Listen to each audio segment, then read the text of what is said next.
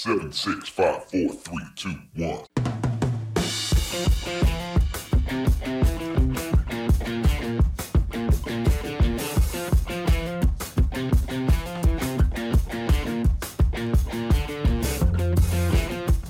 Hi, and welcome to the Marketing Essentials Podcast. Our unique team helps small businesses grow by providing essential marketing expertise. Hello and welcome to the Marketing Essentials podcast. My name is Bill Parmentier of W Parmentier Photography, I'm Justin of Justin Kerr Design. And I'm Alicia Piazza with Custom Marketing Solutions. and together we make up The, The Marketing Essentials team. Well, today we have an intriguing guest with us on the podcast, John McNiff, who is a Providence native, uh, Rhode Island native, has been, I know, full disclosure, been my neighbor for 24 years. And um, we wanted to have John on to talk about a unique aspect of marketing, which is storytelling. Uh, storytelling, of course, has become the hot topic in marketing circles, but uh, John has a really unique sort of take on it in that he actually tells stories as a historical reenactor and as a historian and former archaeologist. So we wanted to have him on the podcast today to talk about some of the interesting aspects of that. Uh, John, as I said, is a Rhode Island native, was born and raised here, and uh, he did go away for a while, so he does have a larger view of the world. But as required by Rhode Island law, he came back to Rhode Island as all native Rhode Islanders do. John began his reenactment career in the mid 70s, 1974, 74, yeah. And uh, has been doing it ever since and has done uh, specific reenactment as both Roger Williams Yep. and William Blackstone. Yes. Uh, and John's resume just goes on and on and on, and I could use up the whole podcast talking about that. but I think would be more interesting than listening to me would be listening to John. So, John, why don't you tell us a little bit about how this all came to be? How did you get into the whole reenactment and storytelling and just your love of everything Rhode Island? Well, the reenactment part came about just uh, the the roundup, the, or the the ramp up to the bicentennial. A lot of the uh, local militia units, the Kentish Guard, um, and groups like that were literally recruiting people for members because they were having more and more demands on their time to go out there and do things for the bicentennial. And they actually had. Uh, a recruitment booth at the old Midland Mall. and uh, I was there with a couple of friends, and we went by and said, You know, I've always wanted to do something like this. And uh, I signed up and I joined up with the Kentish Guard. And after about a year with them, there was a group within the Kentish Guard that wanted to break away and be a little bit more historically accurate for a militia unit from the time. Because the Kentish Guard is a wonderful group, but um, their uniforms were more War of 1812. And we wanted to go to uh, re- literally recreate a unit from the Revolution, the Second Rhode Island Regiment of the Continental Line. And I worked with um, Carl Becker and Roy Najecki and several other people. And uh, we started up this unit for the bicentennial and became a, a separate unit that was out there and going to encampments, marching in parades, and doing all that for the bicentennial. And it's stuck with it because it's it's an absolutely fascinating way of learning history yourself. Not just going out there and reading a book about it, but actually going out there and trying some of the things that you read about and finding out that those historians back there that were writing about it didn't know what they were doing. Because when you go out there and actually try to do something, you find out that it's much more difficult. And also, hand making some of the costumes yourself. Mm-hmm. Okay, doing the stitching, realizing how much work was involved, and that these weren't just something that you could go to Target and buy a pair of pants. Right, right. Okay, or a shirt or something like that. That And, these and things the were reason that they had one outfit is because it took so long to source the materials and make the outfit. It's like this is it. This is what you have. exactly. I can imagine it wasn't cheap either. Well, it depended, I guess. I mean, making your own things are, of course, cheaper than actually going out there and buying them. Particularly back then, they didn't have so many. Now, today, you can go onto the web and find reproduction clothing from any time period or get in touch with a tailor that will make something for you. Back then, uh, you had images that were drawn in the field. Or you had uh, specific portraits to work from, and it was much more difficult to get historically accurate clothing. So um, we did all these things, and I remember sitting in a basement sewing a tent together by hand, which I was looking at this and going, "Why are we doing this?" because we wanted to be historically accurate. Yeah, no, it's the big heavy canvas, Yep. and literally making the seams and sewing it by hand. It was, it was. But when you do that, you get a different result. You get something that you've put your time and effort into. And then when you talk about these things and you, you see them leaking, it's it, it becomes really personal. But you also find out other things. There are times um, we went on a historic encampment at one point, and it was a nice 70 degree day. It was beautiful. So we were dressing relatively light for it.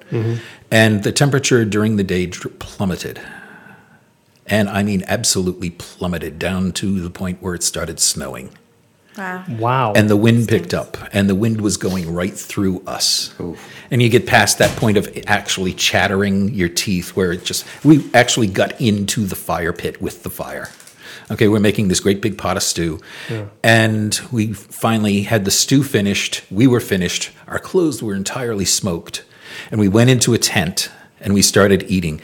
And we were thinking, we're not going to be able to stay here all night that the tent was waving and about to blow over. It was Yeah. all of those things. And you realize these are things that people actually would have encountered that freezing, freezing cold. We had a taste of it. Mm-hmm. But from that little taste, you can tell other people how cold it can get, what it's like to get cold. Mm-hmm. But there was another thing on top of that that we found out that for months after it, our clothes smelled like smoke. And every single household would have had a fireplace. Mm-hmm. That's how they heated them. Okay. And when you start doing more and more research, you realize that people had generally two shirts. You would wear one and you would have one washed and it'd be drying. Okay. And then you would keep changing the shirt, sort of like we look at undershirts. Mm-hmm. The other clothing is made out of wool and that's usually hung up near the fire. Guess what happens? The wool ends up getting smoked. How do you cure a ham? You smoke it. You smoke it. What does that do? It kills off the bacteria. So the outer clothing is all smoked. So it the world did not smell like a locker room. Mm-hmm. Okay? Everybody thinks nobody took baths back then. Everybody washed every day, but you didn't take a bath. Mm-hmm. And then your clothing is smoked, so it kills a lot of those bacteria. And your shirts are changed every other day or so. So really it becomes much more important when you read accounts of people going on board ships where you don't have a fire all the time. And they, they were overpowered even back then by the stench on board ships because things aren't smoked, things aren't cleaned the same way. Wow. So it's little things like that that you can learn. And, and also, yeah. So your love for all things Rhode Island Mm-hmm. um, came from your experiences in high school. In high school and, well, no, that was in college. Oh, was that? Oh, that was in college, yeah. In college, and then after that, stayed with the group for a while, for quite a while, and uh, you know, different things happened. Get different jobs, move around different places. I went to grad school and became an archaeologist, and doing research into the areas that we're working. You have to do background research for each one of the projects that you're doing, and a great person to study for that in Rhode Island is Roger Williams. During the contact period, he was one of the more prolific writers about the Native Americans that were living around here. And so you learn, okay, wh- we've got this place here where there's there's shells, there's this, there's that, there's European items mixed in. What am I looking at? And you start to read what the Europeans were saying about how the people lived and everything else. You realize this place that I'm at right now is a place where they had clam bakes generation after generation after generation, and it hmm. becomes like a layer cake. They dispose all the shells in one one spot, okay, and you've got this layer cake of generation after generation after generation having clam bakes, big celebrations in the same spot. And then the top, say, foot or so, there's European artifacts mixed in with it. Broken plates, a, bro- a broken piece of glass, or something like that. And you realize that half a mile away is where Roger Williams had his trading post with the Native Americans. You realize this is stuff that is connected to real people doing real things. And it's really neat stuff. That's Yeah. pretty cool. No, it's definitely it's fascinating. So as you continue to reenact, Mm-hmm. tell me a little bit how you got into portraying both Roger Williams and William Blackstone. Well, you start out with the reenacting in the field being just nameless soldier number one, nameless soldier number two, or whatever, and you go on, and as as you become more and more familiar with the historic record, you, there's there's voices that want to be heard from the past. And I was very reluctant for a long time to do Roger Williams because he's such a complex character. But there's very little known about William Blackstone. Okay, we know about dates, we know about where he lived, we know about a few things about him, but the character is left to a few comments here and there by other people about him. We don't have any of his writings, we don't have any of his books. Those are all burned up at uh, beginning of King Philip's War. Okay. So what you've got is a person that is an ordained minister of the Church of England that left England to come over to the colonies to bring the Church of England to those radicals that came over here, named the Pilgrims. okay, but that expedition fell apart. But he stayed, and then he moved up to what's now Boston. And when John Winthrop and those people came across in 1630 they basically forced him out of Boston because he would not renounce the Church of England. They were fleeing the Church of England. They didn't want to hmm. have anything to do with that. But because he would not give up his vows to the church, they basically forced him out. Wow. And he came down to what's now Cumberland, Rhode Island. Hey, my hometown.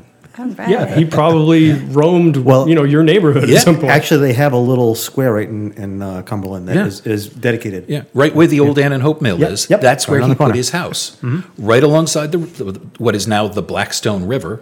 Okay, or Mr. Blackstone's River, as Roger Williams called it. Okay, and there's major roads that intersect there because there are fords across the river. This guy was not, as he was so so long put as as, as this uh, hermit in the wilderness. He put himself at a crossroads where people are bound to come, and he grew apples and he grew roses. He was the country gentleman, not a hmm. hermit. He had a library of about 180 books. It's enormous for that time. For that, when you Wow. consider the expenses of Yeah, I was going to say books. books were not cheap back then. Yeah. So this is this is a character that I could get my hands on. And one reference that I do have about him was that a guy tried to build a fence across his land. And Blackstone got mad. And he went out there and he ripped the fence posts out of the ground with his bare hands and chased the guy off his hand off his land with an axe. Okay. Now Sounds like a typical Rhode Islander. well, Yeah. it got to me. It got to me saying that the, here's a guy. That one of the reasons he probably left Boston, one of the reasons he probably left England is he's a he's a good-hearted man, but he has a temper, mm-hmm. and that's the way I portray him when I do the reenactment. Wait, he left Boston because he had a temper? He left Boston because he doesn't he. The kind of person that I'm talking about does not want to have the confrontation. Oh. Does not want to lose his temper. So all of these people are poking at him, poking at him, poking at him, and he could either stay and have a confrontation with Or them, walk away. or just say, "I can feel it." I mm-hmm. did, and have to leave now. I just think of the typical Boston person today, and eh, they don't hold back. No, I don't they know. don't. They're not like Southerners who are all quaint and. No, but I mean, this is a guy that is a minister of the Church of England. Okay, he sees himself as a man of God, and he, but he's human. Sure. And that's the one thing that I want people to understand. Whenever I'm doing a reenactment, whenever I'm im- doing an impression of one of these people, that these are human beings that woke up in the morning and didn't know that what the end of the day was going to be. We look at historical figures somehow as sort of like um, some sort of icon that knew that their future was destined to be out there. And these were human beings. right. And how many of them went out there and did did some things like this and failed? Okay. People you're never going to hear of. Yeah. Yeah. And they woke up in the morning. These are English people that if it gets to be 30 degrees outside, they're freezing. And if it gets to be 75, they're dying from the heat. And they're coming over here to New England, where, oh. we get it all over the place. I mean, hip deep snow is not unknown. Right. Okay. Mm-hmm. Where a 100 degree day is not unknown. Sure. I mean, these extremes, when they talk about a new world, it was literally like going to a new planet. Mm. They came here. They ran into people that were bigger than them. The Native Americans around here, six foot one, six foot two, six foot. The, the average Englishman is five eight, five nine. okay, so I mean, all of a sudden, this encounter in between peoples now is something that's understandably suspicious on the English part that they're scared. Sure. They're they're a world away from home. Mm-hmm. They're scared. There's no resources for them to go fall back on that they know about in their mindset. Okay? And then there's these people that are so much bigger than them. The animals here, you know, in England you have a nice little red deer. It's about the size of a good sized Great Dane. Mm-hmm. Okay. Over here you have moose. Yeah. Okay, the things are off the charts. The animals in the woods around here will kill you. okay, today we have deer, but they had bear, they had wolves, they had rattlesnakes, they had bobcats, they had cougars, all right here in Rhode Island. And you go for a walk in England, the most you have to fear is another person. Hmm. You go for a walk over here, the animals will kill you. Yeah. Hmm. Yeah. Th- I mean, those are the kinds of relations that I want people to understand about these historical figures that they were coming to a new place. A lot of the times they were scared. The tremendous amount of courage to leave that world behind, to come across that ocean. Okay. Those are the kinds of things that I want people to understand. So you've had the opportunity to speak to all kinds of groups. Yes. School groups, you've spoken to adults.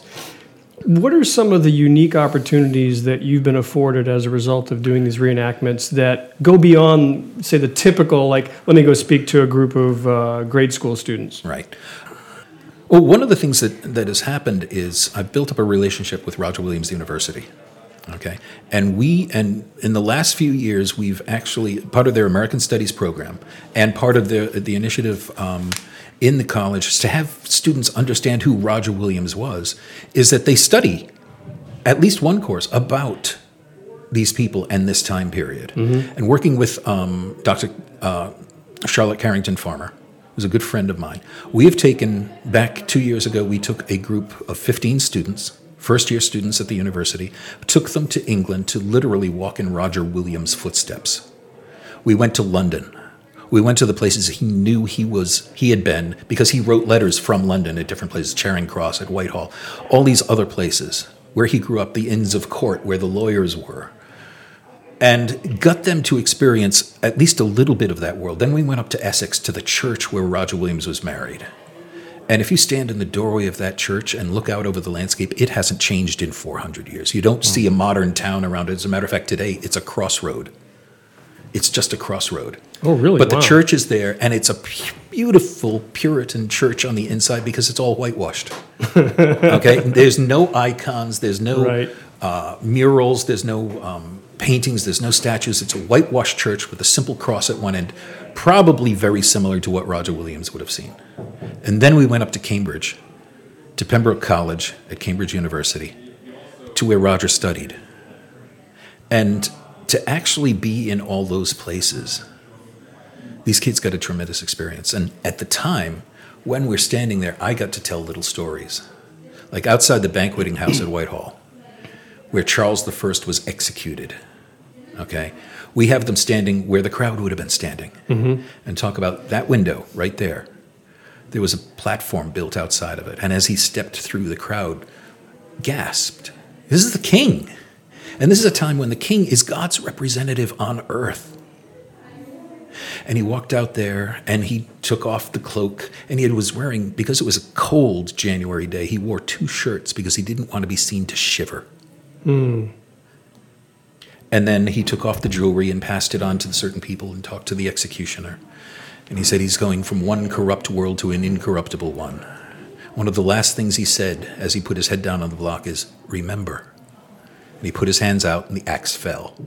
And this is a crowd of people that had f- been fighting a civil war for years before this against the king's forces, and they were all gathered there.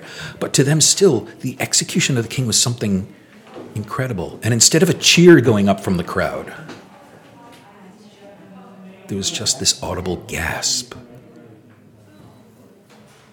It rocked their world. I mean, Yeah. Yeah. completely. Yeah. And the thing to remember about any of these storytellings is whether it's a historical figure or someone today, they're just like us. They woke up in the morning, they went to the bathroom, okay? They were either cold or they were hot or they felt comfortable. They fell in love. They were heartbroken. They went through all the same things that we did. And to hmm. get that across to people that these people are just living in a different time than we are, but they're humans just like us. All of a sudden, history becomes accessible to them.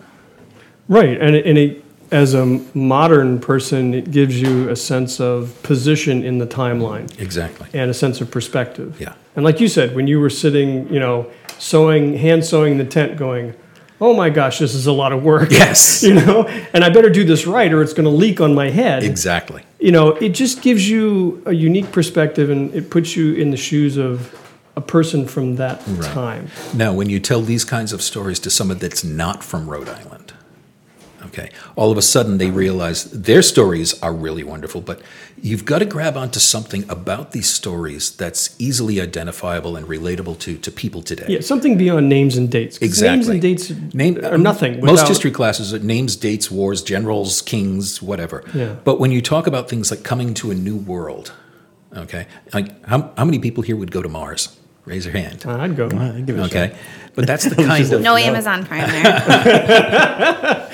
overnight is right off the charts. Yeah, yeah, It's a little. But that's the kind of that's the kind of change that people would have um, experienced.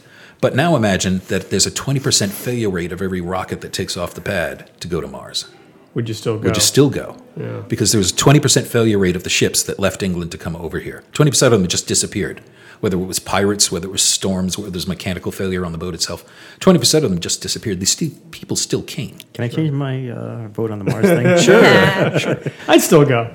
But I mean, that's you've got to make it relatable to people, okay? That these were human beings, okay? And take something that human beings experience now, okay? Okay. Like a movie trailer. Leave them wanting more. Exactly. Exactly. You tell parts of the story that people can identify with. You get them into the story arc so they can identify. it. The worst movie trailers are the ones that show all the secret endings and the twists. Yeah. Okay, because you go there and like, uh, oh, okay. What you want to do is leave them a little bit more hungry to know more about the story, to let them want to find out more. Okay, and while you could talk to, I mean, the worst lecture is the one that's just a total info dump. Okay, identify with a couple of aspects that the people can relate to: marriage, falling in love, cold, hot, animals. Okay, something that they have some sort of relationship with. So each one of these talks can be designed specifically for a specific group. You're talking to Audubon Society, you talk about the outdoors. Okay, You talk to a uh, group of students, you could talk about what education was like at that time. Exactly. How did you learn? You Yeah. know, at what point did your schooling stop? yes, being apprenticed when you were seven to go live the next 14 years with another family so that you would learn a skill. Right. Okay, and never see your, hardly ever see your folks because you're not part of that family anymore. All those different things. I mean, Of course, life there's a lot of parents going, hmm, That may Thank not you. be such a bad idea. worked out really well. I mean, creates bonds in between families. Yeah. Sure. Kids would go live with another, say, you raise cows and the other people down the street are leather workers. Okay. You send the kid down there and he gets to learn how to work the leather skins and creates a bond with that family. So, what would you it, kind of bring this back around to where mm-hmm. we started in regards to marketing?